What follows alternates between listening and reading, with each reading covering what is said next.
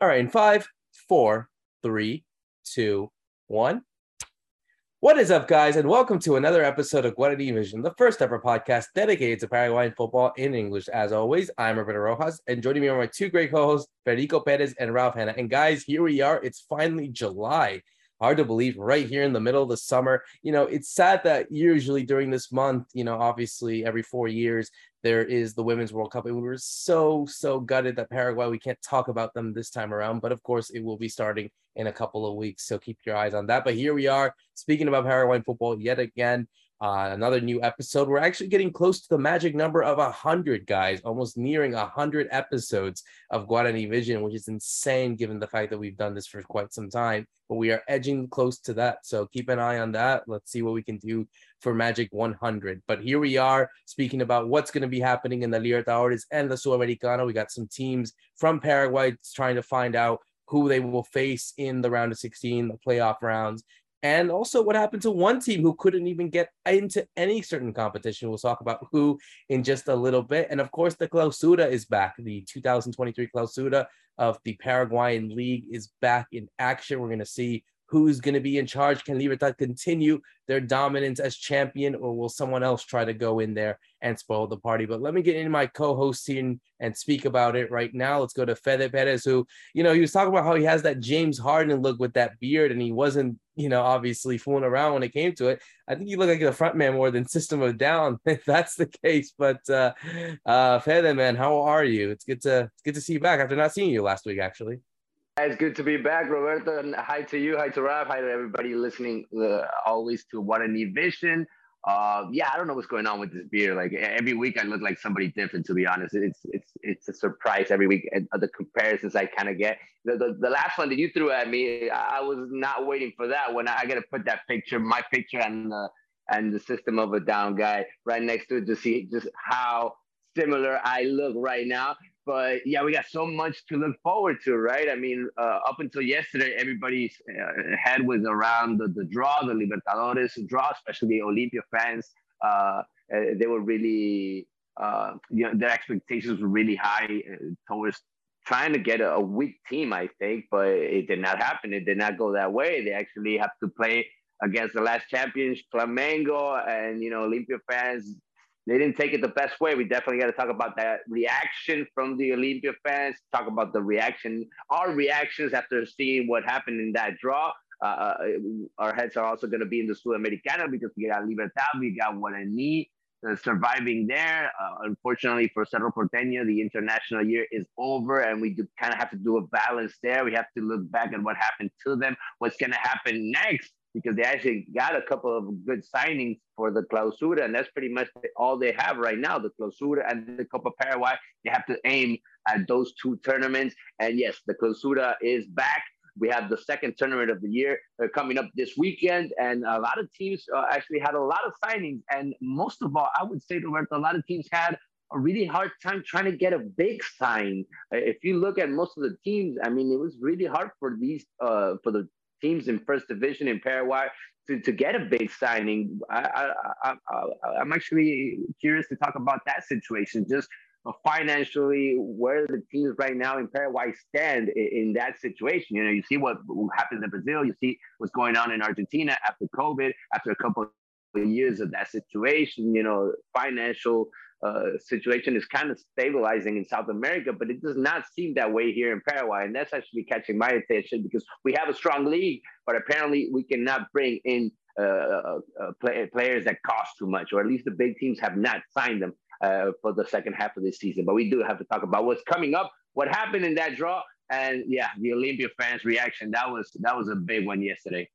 Yeah, it certainly was. We'll get into that. I want to go to Ralph here first. I do want to switch gears for a second about something about players abroad because here we are speaking. I think on the night after uh, we, saw, I was actually watching Racing San Lorenzo the other day, and you know everyone was thinking about seeing the Paraguayans there. And one player who did score was Adam Bareiro, who's had a fantastic year in Argentina, but hasn't had a sniff of the national team, or at least there hasn't been a lot of been calls and and like you know claims of wanting him to be there too but also one name that certainly has gotten a lot of attention and also getting interest from big clubs in Argentina like Independiente and Estudiantes is Alex Arce who is currently if I'm not mistaken the top goal scorer of the second division in Argentina, the Torneo de Primera Nacional, over there playing for Independiente Rivadavia.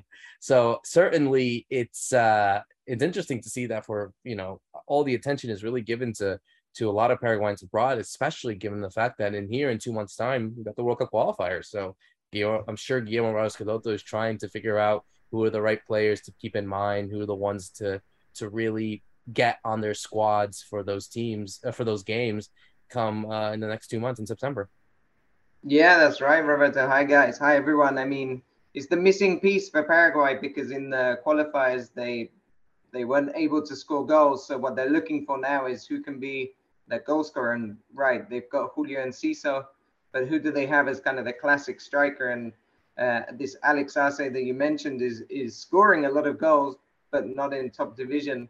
Then you have people like uh, Adam Bareiro, who's who's always been kind of hanging around those like fans of the show will remember we we spoke with his older brother Freddy. Freddy Bareiro is the Zorro. This is Zorrito, the little fox. Um, and he's he's played in Europe. He's currently doing well in San Lorenzo, so that's another name. We have Federico Santander, who's actually the top scorer in the Copa Sudamericana, as we go in to talk about Guarani later. So there's a lot of players around, but there's not really any standout striker other than maybe Sanabria. But as we were talking about with Sanabria, he didn't come to the to the squad for the last call up. So there's always these doubts about Sanabria's maybe commitment to the to the national team. And then I'll just throw in another name. You got a kid called Lesme, Fernando Lesme, who is doing quite well in Costa Rica. He's only 20 years old, but he's a he's a tall, big striker. He's just moved to Celaya his agent's the same guy that took Diego Gonzalez to Lazio. So if you remember, Diego Gonzalez made that same kind of uh, projection or, or, or, route. So then there's someone else following that route. So keep an eye out on Lesme. You never know. He might he might be in the picture in a year or so. Certainly, all the talk really about who's to come to play for Paraguay in the next two months as another World Cup qualifier begins. But we'll get to that when we need to. But let's switch to what really what happened uh, over there in the last few days. Obviously, the Copa Libertadores group stage ended, and obviously, the one team that will be participating in this competition is, of course, the most successful one from Paraguay, and that is Olimpia. Olimpia finished off the group uh, unbeaten, four wins, two draws. They topped it off at home in Barahona, winning 4 1 on the day.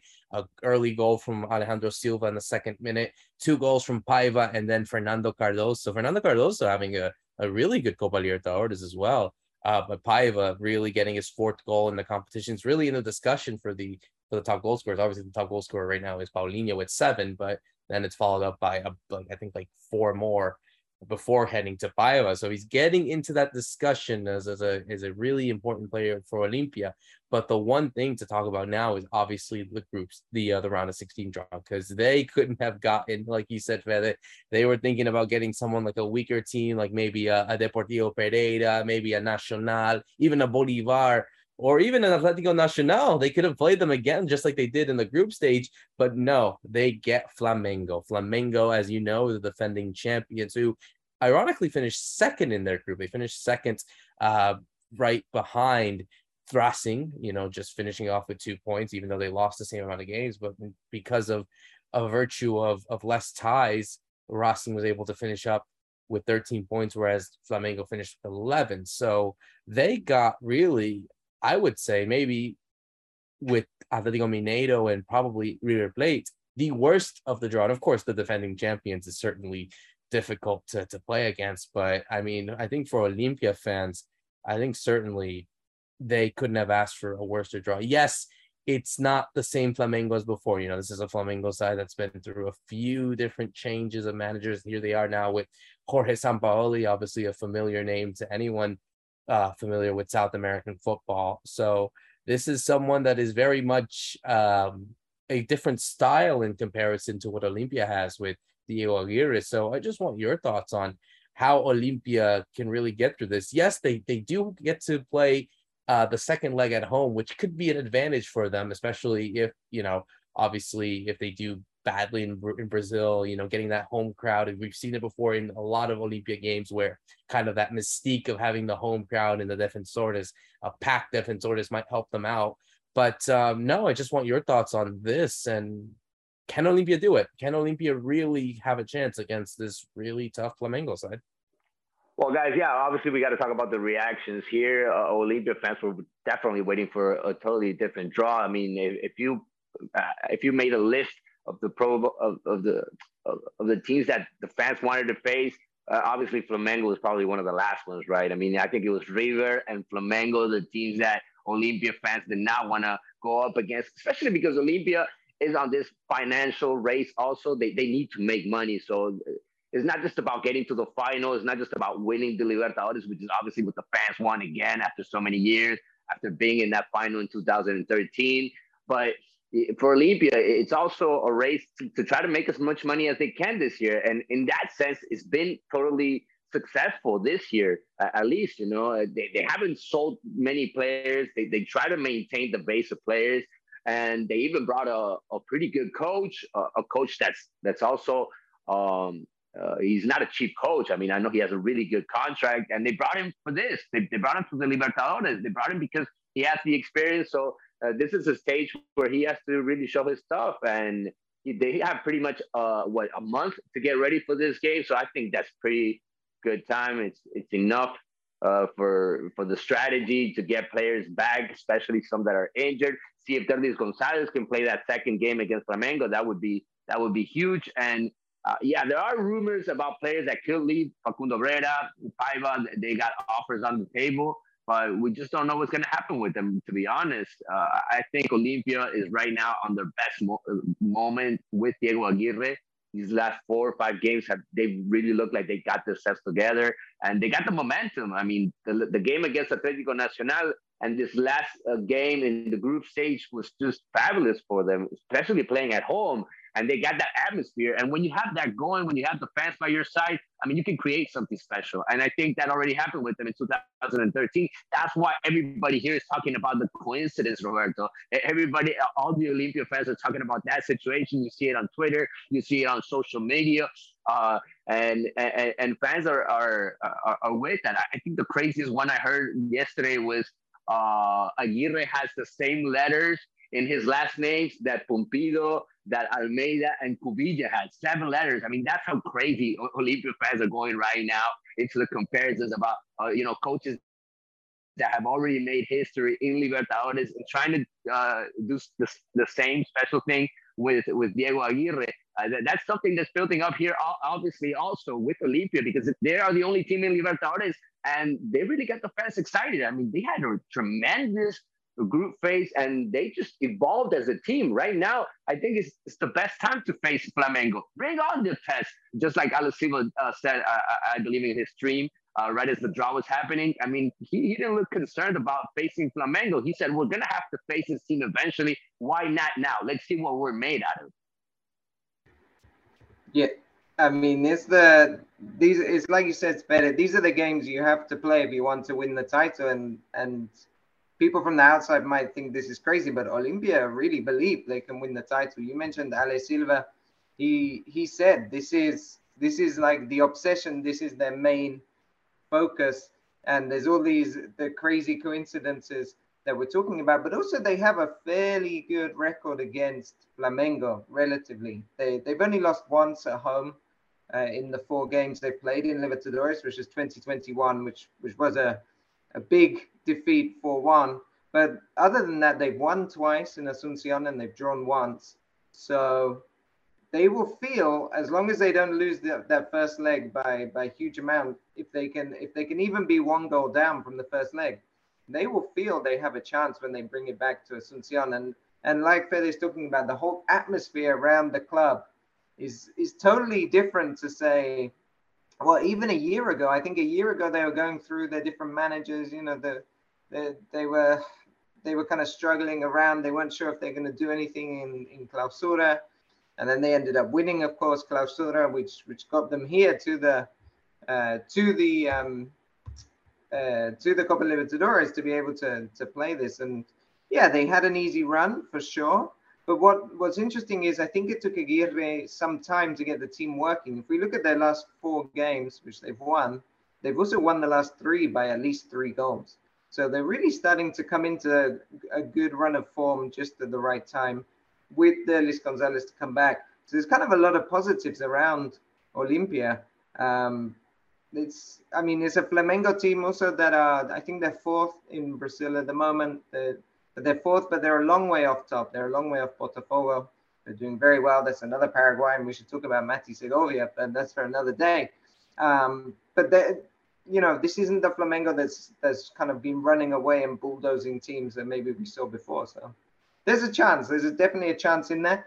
And this could be, should Olimpia get through this, this is possibly the hardest game they would have. Maybe Palmeiras is, is the other, but this could be the hardest game they face until they get to the final. So it's, it's, a, it's a massive chance, I think, for Olimpia.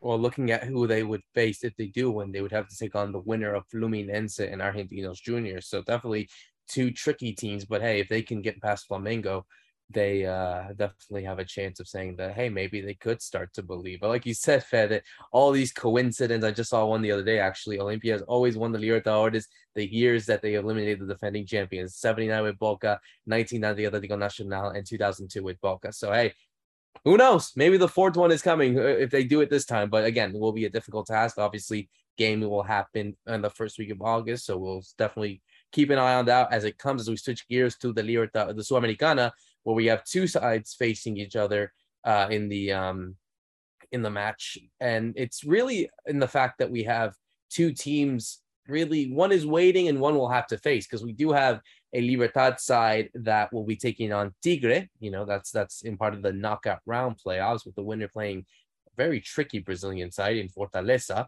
Uh, always a, a, tricky side to face, but you know, Tigre is also a team that has kind of been, you know, right there, always kind of you know, played Paraguay teams in the past. I remember these games before, so it's not certainly a, a an easy task. Whereas for Guarani, they have to wait on the winner of Patronato, you know, a Patronato side that again it was in the second division, is in the second division, coached by Facundo Sava beforehand, and Botafogo, probably the best team in Brazil at the moment. So certainly for both, and I'll go to Ralph on this one, certainly for both Libertad and Guarani, they don't exactly have very accessible ties, you would say, to to get into the round of 16, even if Libertad were to win. But for Guarani's case as well, if they do await the winner of either uh, Patronato or Botafogo.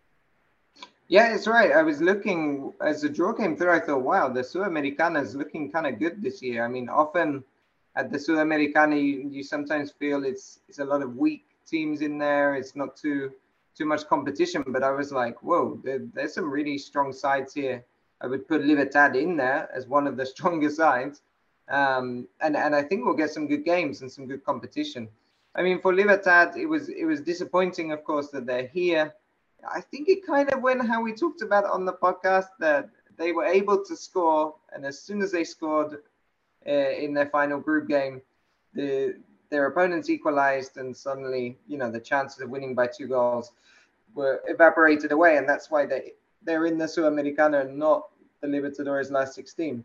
Um, but we know Libertad has such a strong team for now. For now, there's been lots of rumors about maybe players will have to leave because of some of the, you know, the sanctions and that kind of thing. But for now, they're holding on to everybody.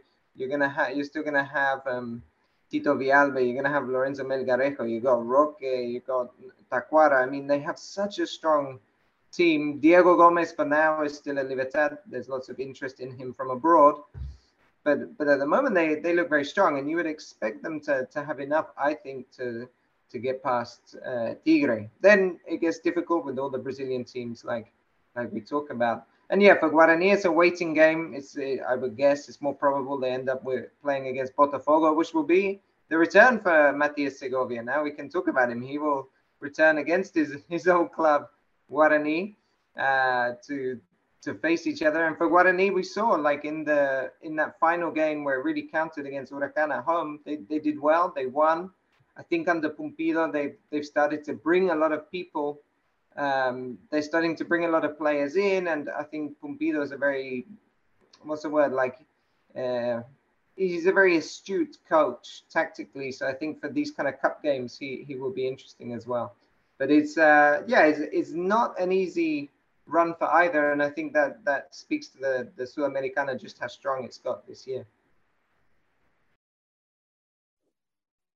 Yeah, I would say, guys, you know, I don't think we've seen just what Pumpido can bring to this Guarani yet, just because in that last game, I think it was a lot, had a lot to do with with the last manager, the team that he was that he kind of built up, um, and they kind of thought that, and, or their mind their mindset was just we we need to get the job done right against Huracan, get through, get to the next stage, and and they really did a really good job playing at home. Uh, and I think they have really good players, especially if they can keep Federico Santander. If they don't keep him, they're gonna have to look for replacement, and it's gonna kind of be a uh, a last moment uh, sign, right? A last minute sign because uh, he's not going to do the preseason with most of the team. He's not going to know most of his teammates. So it, it would totally be uh, the perfect scenario for Guarani right now was just to be able to get a, a new loan for at least six months for Federico Santander, who who can also play in Italy if the team wants him there. I know there's a new project. Uh, obviously, the European season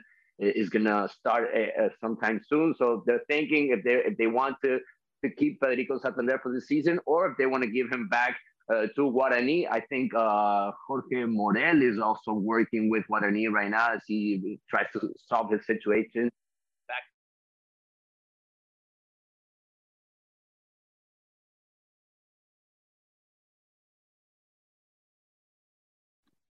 Yes, Feather. All right. Three, two, one. The, the, situation with Federico Santander is just, uh, I believe, uh, the most important situation right now, just to see if Guarani can keep on moving forward and evolving as a team right now. Now, um, Camacho got back into shape right right on time, and he's going to be able to compete hopefully uh, in the second half of the year they they lost the, the center back which is uh, i think a leader in that locker room even though he wasn't playing much lately. I'm talking about marcos cáceres.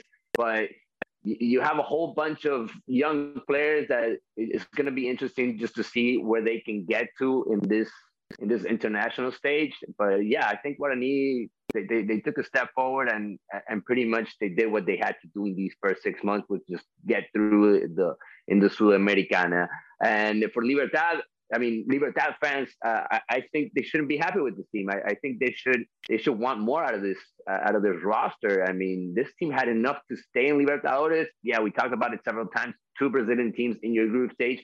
That was the hardest task for Libertad, but they lost uh, key matches to teams they shouldn't have lost, and I think that's going to be the big bargain on this team if they don't get through the latter stages of this Sudamericana. They they deserve to be there. They have the team to be there. They're the last champion uh, of the Paraguayan League. So I am expecting for this team to make it through Tigres and through at least one of the many Brazilian teams that have falling into the Sudamericana. I think Libertad have it in them, and I think they can easily make it to the top eight, top four of the Sudamericana, which is where I'm expecting really from them. I think they can get their stuff together. Uh, Bautista Merlini is a player that's going to come back uh, to the team probably in the next couple of weeks. He's been injured out almost all year but he's coming back. The same thing happened with uh, Bareiro, who came back also on those last games on these first uh, last uh, on these first uh, on these last couple of games right before the end of the of the first semester. So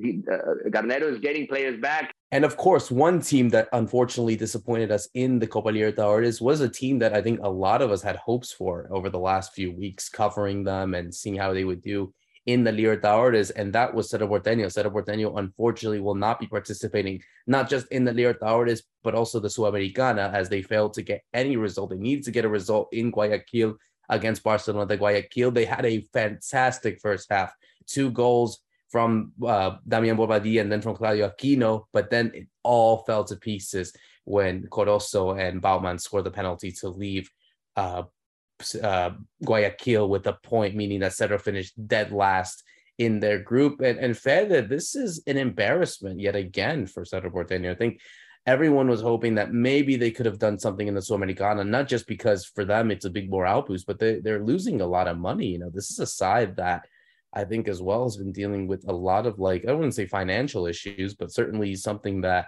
they they expected to cover a lot of their debts playing in the Libertadores and and of course playing further, be it in the Sudamericana or whatever. but now they fall flat on their face, and it's it's completely insane how it's been kind of a 180 really, where Cerro Porteño under Facundo Sava had this really good start in the um in the Libertadores and even in the in the Apertura, and then over the next few weeks, the tables have just completely turned. Where you know they ended up losing the Clausura, uh, the the Apertura. Now they're out of the of every competition that you can think of in the in the international stage, meaning that for them, and we're going to get into the Clausura in a bit, it's it's an obligation for them to win it, and and it's it's really the requirement. And yeah, they have Copa Paraguay, which is a title that they haven't won as well, but you can only say that there's a lot of people really pissed off on on Cerro Porteño and you know what they can do moving forward. They they they brought in some transfers. They they, they try to bring in some smoke screens to to hopefully uh, please the fans, but it's just it's not been going well for them now. And I, I've questioned whether or not Facundo Sava will have the the energy or even the the board at Cerro Porteño will even have the the patience to deal with him uh, for the remainder of the year. Yeah, I wouldn't be so worried about Facundo Sava's situation just because he's been in the club only what five months so far. I, I think he, they'll give him more time to try to work on this team. But yeah, obviously Cerro Porteño has to win the Clausura now after being embarrassed in their group stage. Uh, you, you you said it that last, and that was definitely not the spot that fans wanted to see this team. That's not the spot I, I think this team deserves in this group. So then you got to look at why this happened. And that's where fans are thinking, who are we going to blame? Are we going to blame the front office? Are we going to blame the coach? Are we going to blame the players? Um, you know, I, I, think it has to do a little bit with all of them. Uh, the front office, the way they, they they handled the situation at the beginning of the year, the roster, the, the way they put it together. You, you could see that several needed certain players at, at, certain moments, especially when they got a couple of injuries in defense. They, they could never uh, figure out that situation. Same thing in midfield. I mean, Rafael Carrascal playing in this very important game when you know he hasn't showed up uh, uh much of this season in the last two years. Uh, one of the players that's been criticized a lot. So that was actually a surprise to me in, in what Sava also did in this very important game. I mean, he had a couple of weeks to set up this match. So you were thinking from the strategy point of view, from the way he was going to set it up, uh, you know, it, it was going to be a, very important part of the game. And I don't think Sava did did a good job in that situation either. He he he's unexperienced, guys. I mean, he, he he's this is first time in the Libertadores. This is his first time outside of his country. So you know, for a coach like him, I'm actually waiting for uh, for him, expecting for him to make mistakes along the way. But he never really figured it out in, in the way that his team played. Yeah, good 45 minutes. Same thing happened against Palmeiras. You ended up losing that game that embarrassment, uh, that, that embarrassing game against Bolivar at home is something that uh, fans are not going to forget all year round. So it's not going to be easy for uh, Cerro Porteño to turn the page around that quickly, especially because they don't have the international stage anymore. And you have Olimpia on this run in Libertadores, which is something that's not good for them either. Because they, here in Paraguay, it's all Olimpia and Cerro Porteño. So when one team is doing well and the other one's not doing well, uh, yeah, the criticism and, and everything in the locker room uh, you feel it even more. So I don't know how they're going to do it. Uh, seriously, Rap. I mean, the signing so far, I don't know. what We're going to see Alan, Alan Benitez. He did not play at all these last couple of months in the MLS. Cecilio Dominguez, talk about a, a, player that had a lot of trouble outside of the country.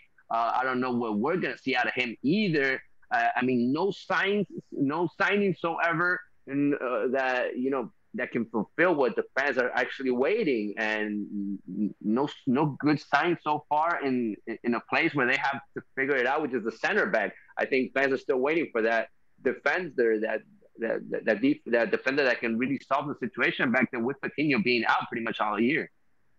Yeah that's right. I mean firstly about the game and and against Barcelona. I think we talked about it the, the show before. The, the problem with Cerro heading into that match is they just weren't winning games and they weren't finding a way to win games. And so even when they're 2 0 up uh, going in at half time, they still couldn't get the result. And I think that speaks a lot about the whole mentality and, and everything that's been happening for the last two months or so with, with Cerro. They just can't quite find that. What was the word like that? That spark to get them going again. Like because as you mentioned, Roberto, they were doing well when Sava first came in. Now they don't get much of a rest because we're recording today and they play on Sunday against Guaireña at home and it, and it all starts again with the clausura. So they really haven't had much time to try and get things together. And like Fede says, I mean, the, the two major signings at the moment are kind of players that come back. And, and often when players come back, they don't always have the same impact. Um, you know, Sergio Diaz has come back two times. Cerro never really had the same impact he did at the beginning. Um, they they have they've moved in for Melgarejo, right? The the for the defender. So that's one player they're looking at. But again, it's not like a star defender that you're expecting to really make a big change. It's not going to be. It's not going to fill, I think, uh, Patino's Patino's place. And then with Cerro at the moment, who is who's actually doing really well, the, the part of the club that's doing really well is the Diego Gavilan's reserve team, who they're in the under 20s Libertadores at the moment. So there's probably an eye there. I'm thinking, is there any players we can we can promote to the first team? But again, just off the top of my head, I can't think of any defenders that are doing well in that team that you would necessarily promote. So it's that's going to be the the big issue of how to fill that gap. Which which we're talking about Patino, but also it goes back to Duarte, since he moved to Russia, we haven't seen someone fill that that space. And of course now, on top of that, they don't have the money to be able to bring in someone big because, like Roberto was saying as well, they don't have the financial kind of um, benefits that you're going to get from from playing Copa Sudamericana or Copa Libertadores knockout. So it's a, really that was a really disappointing result for Cerro, and it, and it just sends them into a very difficult time because yeah, they have to. I mean, pretty much they have to win the league, or they have to get a very good points total to get into the Libertadores next year.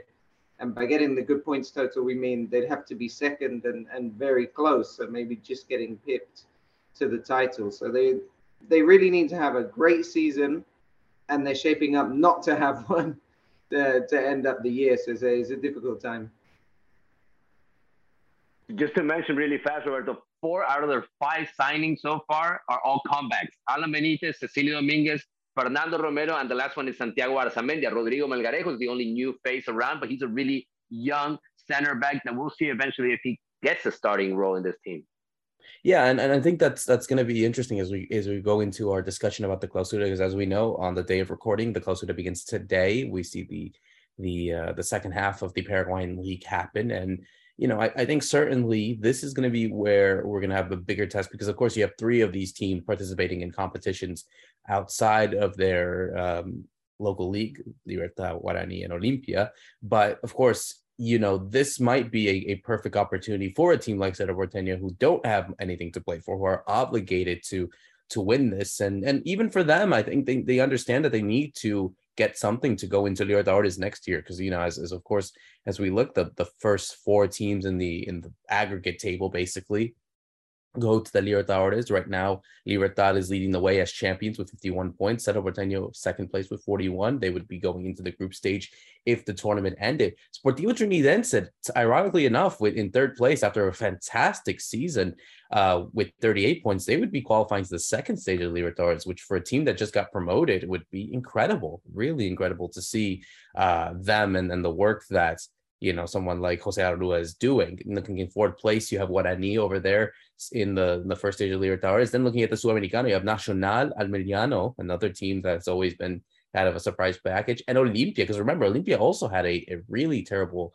uh, for their standards, apertura, and so they kind of want to like dig deep and, and really try to get the results that they need to. Looking at the at the um, at the aggregate table for the for the relegation race. You know, you have Tacuary and Resistencia over there, uh, and then you know, Guaireña and General Caballero de Juan Leon Mallorquin just right outside. So, I mean, I'll go to you on this one. I mean, what are your expectations for this clausura? And you know, I, I think everyone can really say that these are always the the big tests for teams that have a lot of depth and a lot of um, not issues, I would say, but certainly if they're able to really manage themselves in different competitions. You think with for Cerro's case, even if they did have not exactly the season they wanted to, I think can this be like a silver lining for them heading into the Clausura and see them as favorites to to win it? Yeah, totally. They, they need to save their year, and they've been so close these last couple of tournaments. Libertad has taken away from them. Olimpia uh, on the clausura. So yeah, they, they they have that depth, I believe, with with their fans and you know, in that locker room, I think they feel it that that they need to win something this year. Now I don't know how many of those players are going to come back for for 2024. Even you, you know, you hear the fans, Cerro Porteño fans, and they're like, get rid of all these players. Let's bring new ones already now. But it's just not that easy, right?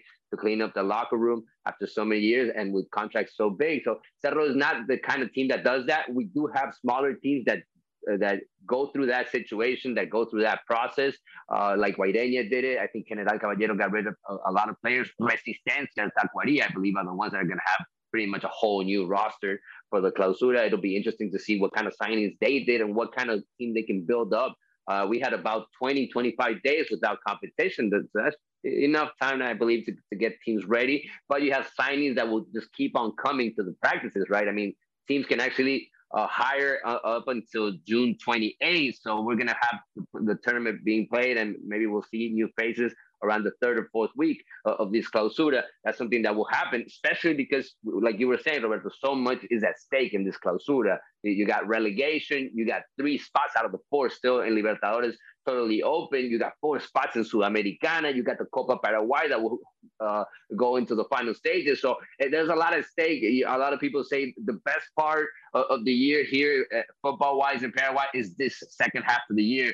Uh, you have half a million uh, dollars also in, in money uh, in prize money again, just like Libertad got for, for the Apertura. That's something always important for for teams that that need that kind of money, like, Olimpia does right now. Olimpia that, that that's already thinking about how much money they can make against Flamengo in the Libertadores. Something that's been talked about lately. And and I think the the big uh, news in this clausura will be to see really young players, guys. I mean, we, we have this new rule under 18 now. We had, I believe we had under 19, we had under 20 before, but we never under 18. So we're gonna have teenagers pretty much running in there.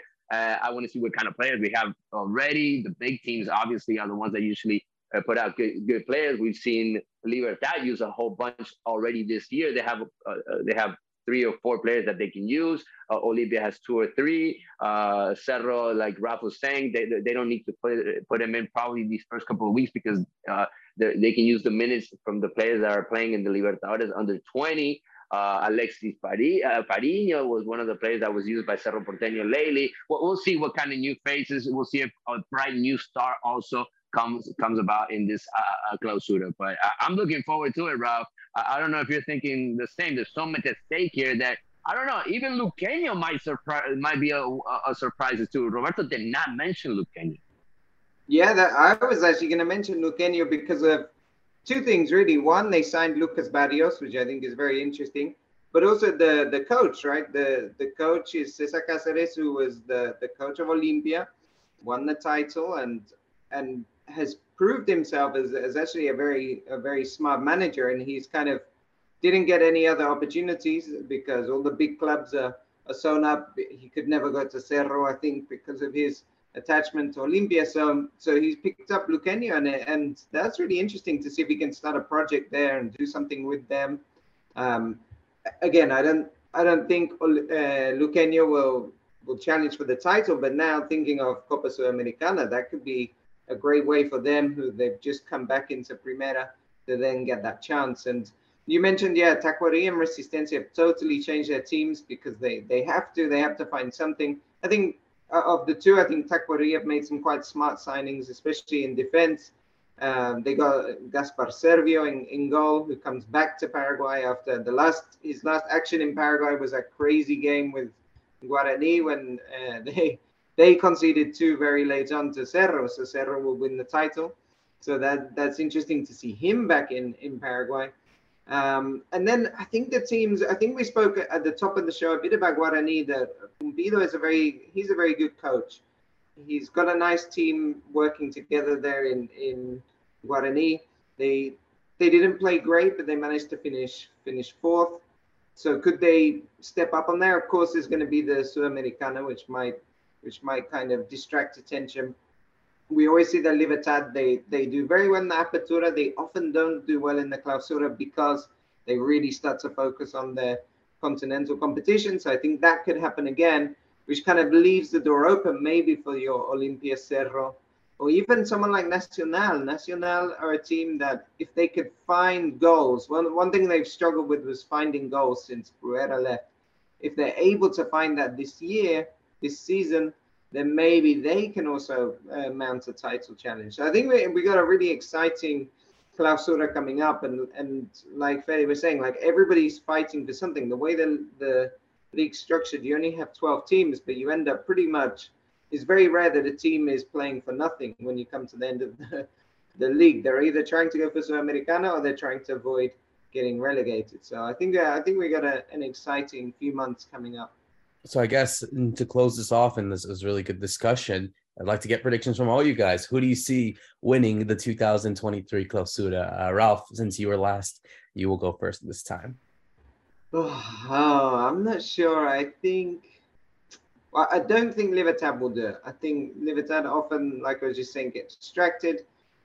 Mm, Olimpia, Olimpia were a sneaky outside bet, but they're but they're going for Libertadores.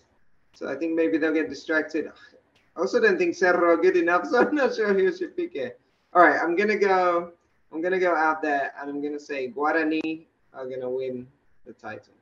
Wow, that's a really, really. I, I, thought you were gonna say like someone like Trinidense or like go really off. I mean, Fede, uh, I mean, are, are you feeling that way? Do you feel that there's someone that is non-traditional that could surprise a lot of us, or do you feel that maybe the the same you know forces are going to win the uh, the Clausura.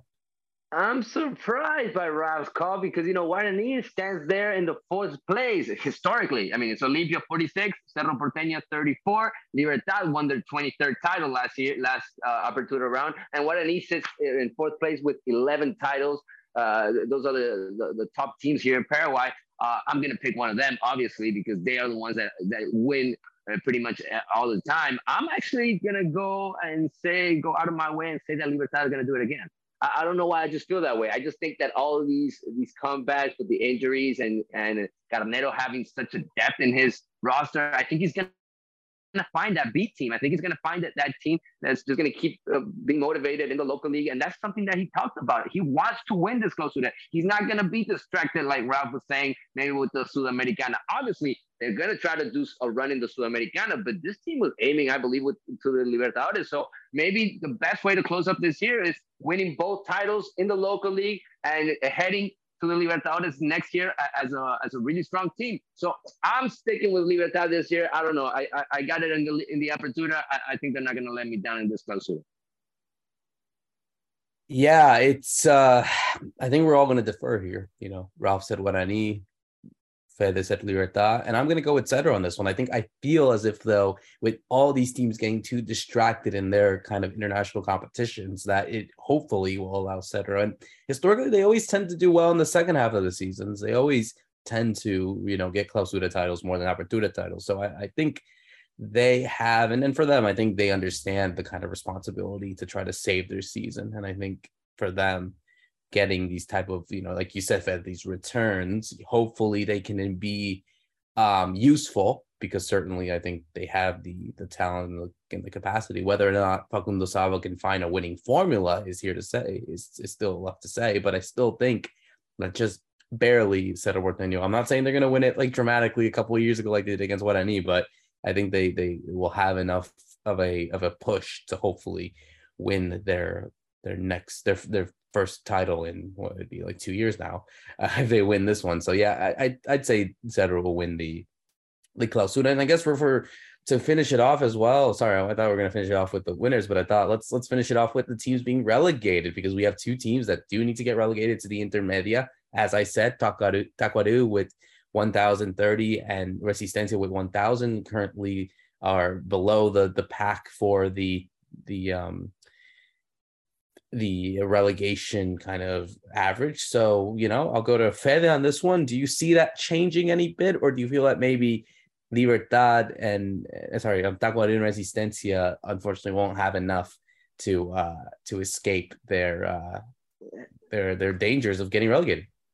I'm gonna go with my heart on this one, just because I like the teams from the countryside. I, I love seeing those those games in the countryside. So I'm I'm, I'm gonna root for General Caballero uh, the, the second part of the year. I want to see them out, outside of that red zone. And, you know, I'm going to go for those teams that don't bring much to the first division, like Resistencia, you know, these teams, that they don't bring much passion. They don't bring much crowds to the game. So, you know, I, I would say Resistencia is going to lead the, the, the category at the at the end of the year, the division, and the other team, yeah, there that that one is really hard because Tacuarí, I don't know what I'm gonna see out of them their numbers are really hard right now. But I don't know. I think I, I think Guaireña could have a meltdown. To be honest, I, I think Guaireña, if they, they if they don't get their stuff together quickly, if the manager doesn't show this, his stuff, um, I think Guaireña. I'm to go with Guaireña. I'm to stick with General Caballero staying, and uh, Guaireña and uh, Resistencia are my candidates to be relegated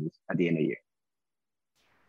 Yeah, I, I can see Resistencia as well. I think it's difficult for them. Like we were saying, they've just totally changed their team, made all these signings, but there's nothing that stood out that made you think they've they've built a good group there that can keep them keep them out. So I think Resist, Resistencia is my number one candidate.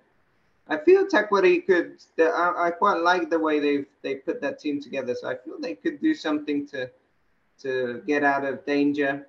And then that leaves, I think, as Fede mentions, Guaireña and General Caballero. And so of those two, I'm going to go the other way. I feel General Caballero could be the one that, that make the drop with less less experience in top division. Yeah, I think so too. I I, I really think that General Caballero is not going to have a good season, so I see them dropping off. And I think Resistencia as well. It's it's I, I think Tacuary and Guaireña kind of save their seasons in a way and have a really good push to the uh, to the second half of the of the Paraguayan league. So obviously a lot will be played in this uh, interesting Clausura race. Obviously the Libertadores and Sudamericana happening for these teams in the beginning of August. So we'll be focusing on that as we close out another great episode of Guarani Vision for myself, Roberto Rojas, Fede Perez, and Ralph Hannah. Thank you so much for listening in. See you soon.